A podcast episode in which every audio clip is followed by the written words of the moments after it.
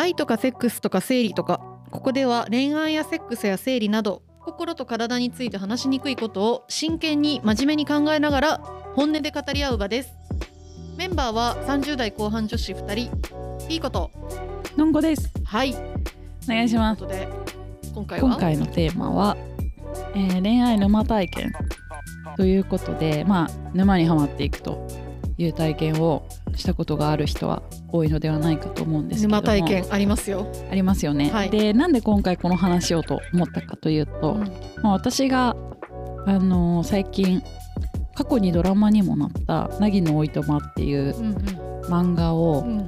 たまたま今読んでいまして。で、まあ、一気に読んでたんだけどその中で、まあ、主人公のなぎちゃん女の子が、まあ結構すごい真面目でうん空気読んで生きてるみたいな28歳のなんか事務職だった女の子がそういう自分を捨てて全部人生をリセットしてみたいな話なんだけども、まあ、その中で彼氏ともうリセット断捨離してで新しく好きになった人っていうのが隣に住むタトゥーゴリゴリ入ってて、DJ 兼オーガナイザーみたいな結構ゆるい感じの人でう、ん。で、まあ最初そんな人とって思ってたけども優しい感じとか、うん。ゆるゆる誰でも受け入れてくれるみたいな感じとそのセックスのうまさも含めてで、で、えっとどっぷり沼に使ってで今までは結構こう正しい生活みたいなのをしてたのがめちゃめちゃこう自堕落にうん。なってて彼がいない時は一日中寝ているみたいなとか、あとはなんかこう正気が吸い取られてて、うん。彼らに吸い取られててなんかちょっとゾンビみたいになっていくとか、なんかやっぱ帰ってこないのが不安になる、とかまあ、そもそも付き合ってるって体じゃない。何人もそういう人がいるみたいな。で分かってるんだけどもなんかこうだんだんメンヘラ化していくみたいな。で最終的にはまあメンヘラ化した他の子を見てはって気づくみたいあな感じでその時はそのお別れをして今またそそっからさらに展開してるからまあいろいろあるっていう感じなんだけど、どっぷり沼に落ちて自分を見失うみたいな。普通のなんか社会性を 損なうみたいな、うん。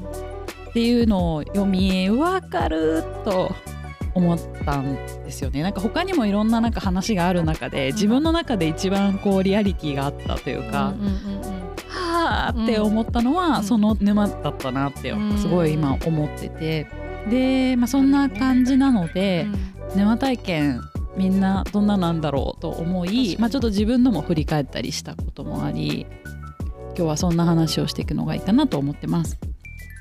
はい、沼体験はい、あるね。ありますね。何回ぐらいある？まあ、どこからどこまでを沼とするかっていうのと、まあ、沼にもいろんな沼があるみたいな。うん感じかなと思っているのでなんか回数というか人何人かとかってなんかうん。何とも言えないけど、結構なんか自分の中で印象的な沼 沼と言いますとえっとねなんだろうななんか学生時代かな？あでも社会人になってもあった気もするけど完全に本当にん日夜うんうん。の感覚を失う。あ いいね。でずっと一緒に。てか本当にずっとセックスしてたみたいな感じなのか。でもまあ飽きるんですけどね比較的すぐそれについては。だけど相手のことをとにかく知りたい一緒にいたいみたいなのが重なり、これが大学生とかだったりした日には許されるっていうか、うん。取り返しがつくとかいそうふうに思っちゃったりしてるもんだから、うんうん結構その全身全霊で沼か、沼に自らハマってうん。いくみたいなことが、うん。まあありました。だってさその例えば社会人さ2年目3年目とかぐらいまでだったらさもう彼と一緒にいたすぎて、うん。仕事休むみたいな こともありえる、そうだよね。ありえるんじゃないかな。そこまではなかったかもしれないけどとにかく寝ないでもいいみたいな、うん。寝る時間を削ればいいんでしょとか思ってたなぁとは思ううん。し、なんか会えるチャンスがあるならば、全てをかいぐぐってでも会いに行くみたいなうん。のはすごいあった気がする。あ。ったよあるようね。ん、でなんか結構そのそうやってさ時々あるぐらいのイベントとしてのさ、うん。その付き合ってる人の。だから別になんかスパイスとしていいなとか思うんですけどなんか沼っの恐ろしいところっていうのはさ、うん。その時の感覚を失うみたいな。うん。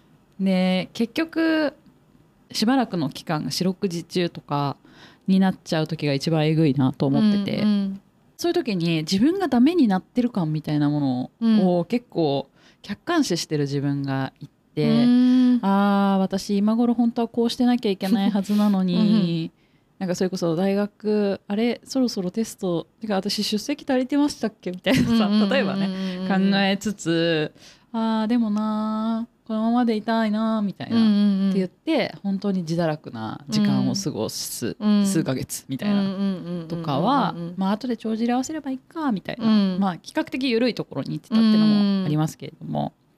ということがあったりしてて、うん。なんかその漫画の中で正規を吸い取られてミイラみたいになってってて、うんいやーわかるわーって思っわかるわ。しその沼に落ちてる時は一過性だとしても相手が自分の世界の全てみたいに 一時なってしまう時がそうですね。あってだからそれってやっぱすごい左右される、うん。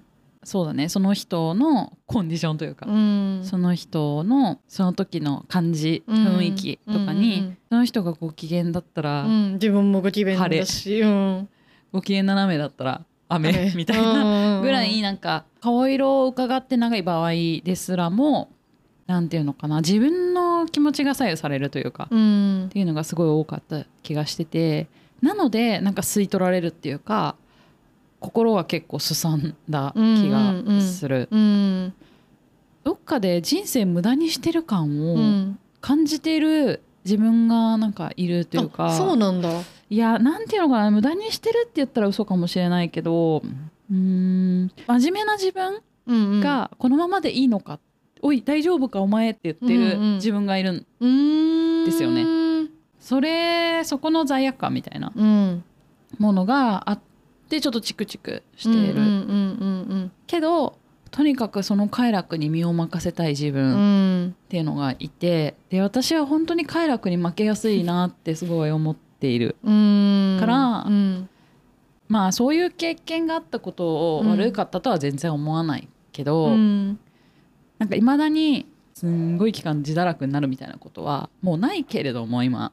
わかんないよ。わかんなかんないから分かってほしい。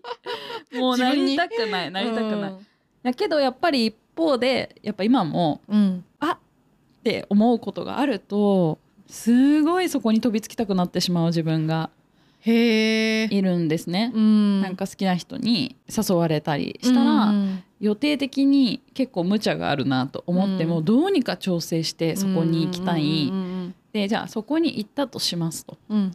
でじゃあ早く帰ればうん。いい、いい。どうにか大丈夫なのに、ね。うん。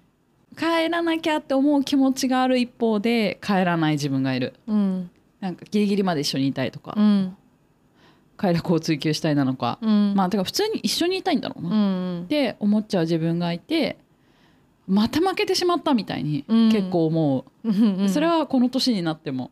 恐ろしい。うん恐ろしいいよ、うん。どうしたらいいんだ。っうん。ていうのはいまだに悩みでもあるから、うん。漫画の沼はうん。私の心に刺さってしまったのかもしうれません。えでもさどうもしなくていいんじゃない？やっぱそれもう快楽に身を任せた方がいいよ。と私は思うよ。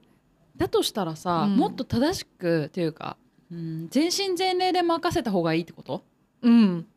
も破滅。う破滅しちゃえ。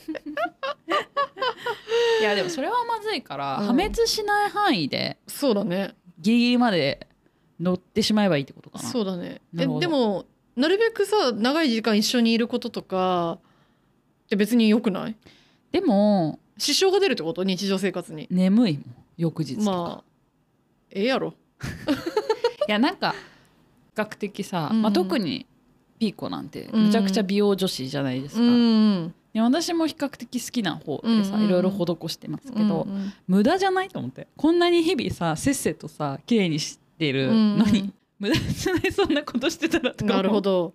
えでもなんかそういうことをあ沼ってる時って私結構綺麗になれるチャンスかなって思ったりする。美容女子が語る。沼のなんかやっぱりさ思うんですけど私あちょっと美容の話になっちゃうけど、うん。外側からやるうん。ケアとか、うん。なんかメイクとかって限界があって結局なんか色気みたいなのってさやっぱ内側から出ると思うんですよ。うんだから沼ってなかなかないことだから沼れるんだったらもうその時多分さ何年も沼ってことはないと思うんだよね。そうねあまあ何年も沼れるんだったら沼れていいのかもしれないけどうん沼れる時ってそうそうないから沼れるんだったら沼った方がいいんじゃないかなって私は思う。沼ってまえって思っちゃう。沼って前、うん、そうだね沼ってやっぱ基本辛いものなのかな？でもその時は幸せだよね。えでも若沼中は。干辛いんですよ。あ辛いんや？うん。なんかだから毒の沼地みたいな。あー。なんか心地よい沼うんな時とうーんそうじゃない時があるかな。あだから両方あるかもしれない。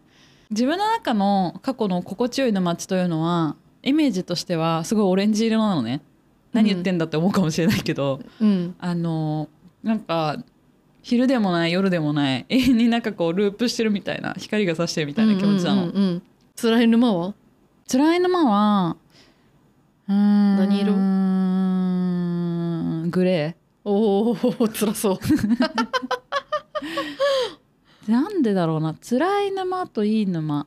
いやでもどっちにしても私沼は沼はどっちにしても嫌です、うん。いい沼も悪い沼もあるって今ふと思った、でいい沼はなんか一時的にすごい多幸感に包まれて、うん。なんだろう好きな人と関係性をどっぷり作る自由な時間、うん。快楽に身を任せる自由な時間って意味で、なんか天国なの？最高って思ってました、うんうん。で悪い沼っていうのは自分的にはこうじゃない方がいいのにな。自分には合ってないな。うん。とか、この関係良くないな、うんうん。なんか結局例えば自分が無理して続かつ関係、うん。なのに自分はどうしても欲してしまっている相手のことを、うん。という沼がある。はいはいはい。この後者の沼は劇的に辛い。そうですね。なぜならばやっぱり自分がそのままでいられないから。うんうんうんうん無理しないと成立してないから。うん。なんだけど欲してしまってる時があるんですね、うんうん。私は相手のことが好きだと思っている。うんやっぱりどうにか得ようと思って頑張ってしまうんです。うん。自分に合ってないと思ってるけれども私はその人のことが好きだからその人に私のことを好きになってほしいっていううん。努力をしたりする。うん。で一人で何かを磨くみたいなさうん。こととかいう努力をする分には全然楽しい。うん。なんかそれって結局他のところにも跳ね返ってくるうんから良いのですけども相手の前で結構無理をしてしまう自分がいる。っうん。ていうのが一番結構その毒の沼地状態。うん。一緒にいたい。うん。けど一緒にいる時に自分は基本的に無理をしてるから、うん。自分で自分の HP 削ってるみたいな、っうん。ていう時がうん。まああって漫画の話はマジでそれ状態だったんじゃないかなって思うの。うん。だからみんなミイラ化してく。うん。でメンヘラになって危ないことになっていくみたいなっていうような気がする。欲しいものを得られないとかだから愛してほしいのに愛が足りてないとかうん。なんかそういうのも含めて沼地？毒の沼地？それは毒の沼地だね。うん。そうだね。だから、うん、いい沼地悪い沼地で言うと私は毒の沼地が多いんだと思う。何のカミングアウトって感じだけど、うんなるほど。そんなことないかな。うんいい沼地いい沼地も全然ありました。はい。でいい沼地の共通点を考えてみました今、うんうんいい沼地は相手の気持ちが大きい場合かもしれません。うんうん。相手からすごいグイグイと来る場合。うん。の場合はまあ楽ですよねそりゃ、うん。向こうから好かれているうから、ん。のでなんか比較的ホワホワしていられるっていう意味で私は楽なんだと思います、という意味で自分のメンタルが正常化している沼地、うんうんうんそれでも私も相手のこと好きだし知りたいから、うん。なんか適度な沼地になっているというかうん。自ら沼の深さをうん。振動を高めるというか深くすることをしてないうん。でいられるうん。のがそういう沼地。うんうんで相手が何考えてるかわからないとか、うん。そういうだから表現をしない。うん。自分彼がどう思っているか自分が彼がどう思っているかっていうことを表現しない。うん。が、そういう曖昧な人うん。の場合に悪い沼地にうん。はまってしまいがちかもしれうない、ん。多分私はすごいそういう表現を自分がする方のうんあー。部類なのですよね。だから曖昧にする人との沼は辛いね。気持ちが多分読めないのです。そうですね。はっきりして生きてきたから自分が、うん。でそうなった時になんか、うん。やっぱり自分のことを好きじゃない人うん。を自分が好きでうん。っていう欲してるけれどものれんに腕押しというか全然実感がない。うん。嫌われてはなさそうだが疲れてる実感がない。えでもさ向こうがさ全くさ興味がなかったらさ沼にもなりえなくない？そうなんだよね。でもさうん。わからない。体だけ欲されているのかとか。なるほど。っていうことが表現から伝わらないのでうん。わからないわけですね、うんうんだからそうするといろんな予測をするわけ、うんどっちだろうなと。この人は表現しない人なのかもしれないっていうポジティブな解釈をしてみる。けどいやそれ自分ポジティブすぎない。っ はいはいはいはいはい。て思い最悪の想定をしてみるみたいな、うんうん。うんマジで私のこと何も思っていません。うん。でただ私の行為にはビンビンに気づいていますと、うん。私の声が出過ぎちゃっているから、うん。だからあだったらなんかこう手よくセフレにするのがちょうどいいな。でもうん。この人セフレって言ったら嫌がると思うから、うん。言わないでふんわりさせとこう。うん。というつなぎ止めのされ方、とかだったらめっちゃ落ち込むわと思う、うん。でうんみたいなことをさ想像する時がありますよね。あありますね。ううん。ん。沼はいい沼はいいけど、うん。そうね。うん、なんかゆるゆるっとさ、うん。こう日々の生活とかからうん。リフレッシュするっていうか違う世界に行くっていう意味のいい沼とか楽しいなとかうん。思うけどそうですね。私がそれができてるのは相手に転がされてる時というか、うん。転がされてるっていうのはいい意味だよね、うん。なんか穏やかに甘やかされてるというんですかね、うん時かもしれません。うん。うん相手のどう考えてるのかが分かってで自分もそれに応えていて。意外と私受け身なんだな、うーん。なるほど。自分が幸せだと思う環境になるのが受け身な時ってことか、うーん。結構自分から言ってる方だと思っていたけど、うん。結果的にああ楽しかったなっていうか、うん。いい関係だったなって、うん。穏やかで、うん。って思うのは相手から来てる場合だ。うーん。で辛かったなって思い返してみると、うん自分から好きになった時にうん。相手の方が自分よりボルテージが上がるっていう経験をしていないかもしれない、振り返ってみると。うん。悲しい。でもそれなかなかないんじゃない？一回そうなったら無理ってことか。うんやっぱり。形勢逆転はできるうん難しいかもね。もう一つはい。悪い沼の方でふと思ったことは、うん。まあその自分から好きになってるって話の人では悪い毒の沼地にはまってしまうって言いましたけれども、うんそもそも自分から好きになる人っていうのがもしかしたらある程度同じかもしれないと思い、うん。それはもちろん顔とかではなくてですね、うんうん。性質としてめちゃくちゃマイペースである。なるほど。というのが一つと、うん。あとなんていうかな。マイペースかつはっきり言わないタイプの人。だからさそそういう人を求めてるのかな？そうね。ん求めてない？えてか好きなタイプっぽくない？そうかな。なんかそんなことないはずなのに。いや2共通。人ね。2あ人二人か。今思い浮かべたの私うんはそういう人。であの2人はうん。私から好きだった人だなと思い、はい。でどっちも辛かったなと思いました。そりゃ辛いよね。マイペースでさしかも読めない。何考えてるかわからない。うん。で向こうが受け身であるわけ。うわあもうそれきついやん、でだからそれがはうん。本当うにん。よくやまなかったなみたいなさこんな性格なのに。うん。って思った。まあうん毒の沼地だったけどでも私はなんかそうやってさガチメンヘラみたいな感じにはならない。うん。確かに。ならまあななんでだったでしょうかわかんないですけど、まあ、他に外のなんか世界があったからかもしれないけど、まあ、どっぷりする割にはうん。すぐ抜け出さなきゃっていうどっかのなんか危機管理委員会がね働いて。切り替えり委員会。それさもし10代だったらどうなってたと思う、それがね私10代の時は天才的に自分のことが大好きな人としか付き合ってない。やすごいじゃん、本当だよね。うん、すごいね、みんな年上でうん、結構年上であでも9個とか8個とかあ10個とか。うん。だから私ほんと自由気ままにうん。やってましたな。うんで間違って同い年の男の子とか付き合った時とかうん。勢いでありましたけど、うん。本当にうまくいかなくてそういうの私スパッて1ヶ月とかで別れうるとか、ん。どううまくいかなくなるの？向こうがうまくリードできないって感じ？いやリードしてほしいとかではなかったんだけど、うん。本当にお互いの気が合わなさすぎるというかお互いの我がぶつかっちゃうやつ、うん。結局自分が好きになる方の沼の場合っていうのは、自分の自我がだいぶ減るんですよ、私。合わせたいというか、うん。こんななのに。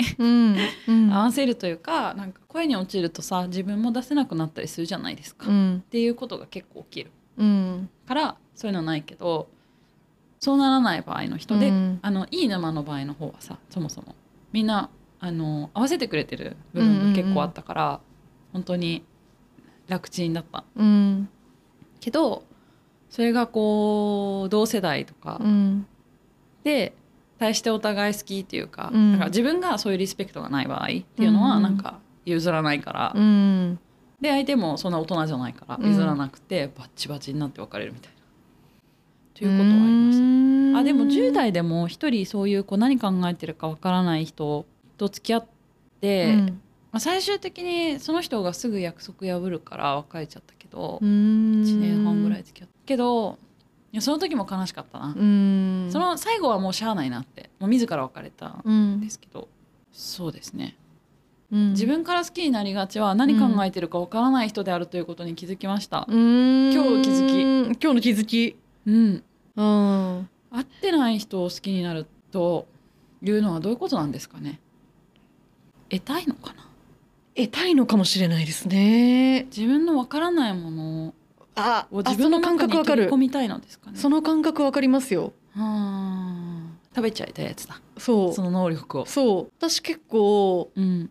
それで好きになることってやっぱ多くてちょっとその沼とはまた外れちゃうんですけど話が、うんうん。いいですか？いいです、得体の知れないものを食べたいみたいなうん。感覚ってすごい分かって、うん。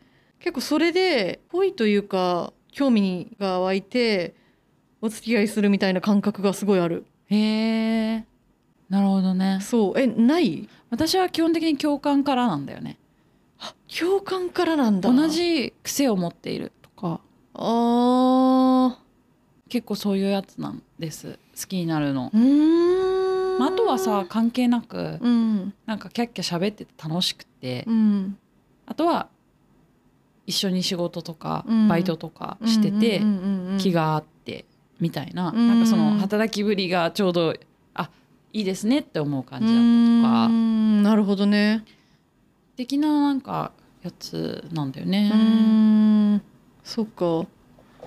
私結構理解ができないとか、うん。全くこうなんだろう。自分が持ってない考え方とかを持ってる人とかを好きになりがちで、そういう人に出会うとおってなる、なるほど、うん、今も？昔も？今も。やっぱりなんかあのー改めてそう今まで好きになった人のこととかを考えるとそういう共通点がある。へえ。そう。でもどうだろうな。そうなんだよね。だからそれはもはや恋と呼ぶのかっていうふうに思ってるんだけど恋というか、なんか興味みたいな。うんうん。でそれが前付き合ってる人に最初どういう気持ちだったみたいなことを聞かれていやすごい興味があってみたいな。っていうことを言ったらすごいなんか悲しい。悲しそうそうそうそうそうそうそう。好きじゃないのみたいな。僕は好きだと思ったけどっていうふうに言われて あれ？いやでも私は興味だなみたいな。あなんかそれは言葉を言い換えると興味は好きだよっていうことではなかったんだね。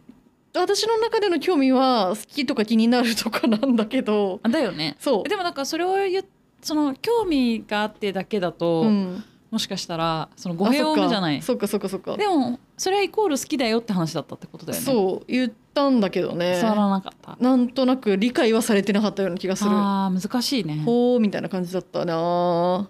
そう。あなんかやっぱ沼いい沼と悪い沼今思えばあるね。あったなーっていうのは思い出して。うん。でまあ毒の沼地の理由もなんで毒なのかも分かって、まあ、うん。無理してる、うん。得体の知れない。自分的に得体の知れなういん。人を知ろうとしてに愛されたいと思ってうん。毒の沼化するうん。っていうなんかこう負のスパイラルだったなーなんてことを思いつつしかしそうしたいというさ欲に抗えない自分がいるわけ。けどやめれないんですと。うん。いうところが今も悩みとしてはあるかな、自分から好きになっちゃうと点でダメだわ。点でダメですよ私は、うん。っていうことをなんかまざまざと自覚した回です今回は。はい。そうですね。自白でしたね完全に、完全にただの自白回、うん。自白でありなんか振り返りであり、うんこれからどうしていけばいいかわかんないね。うん。ぜひ誰か教えてください。沼の話をね、うん。聞きたいですね。沼解決方法解決方法をね。今回は私の沼話をはい。しましたけれども、うん。ということでこの次の回でピーコのはい。沼話をしましょうか。はい、はい、ありがとうございます。ありがとうございます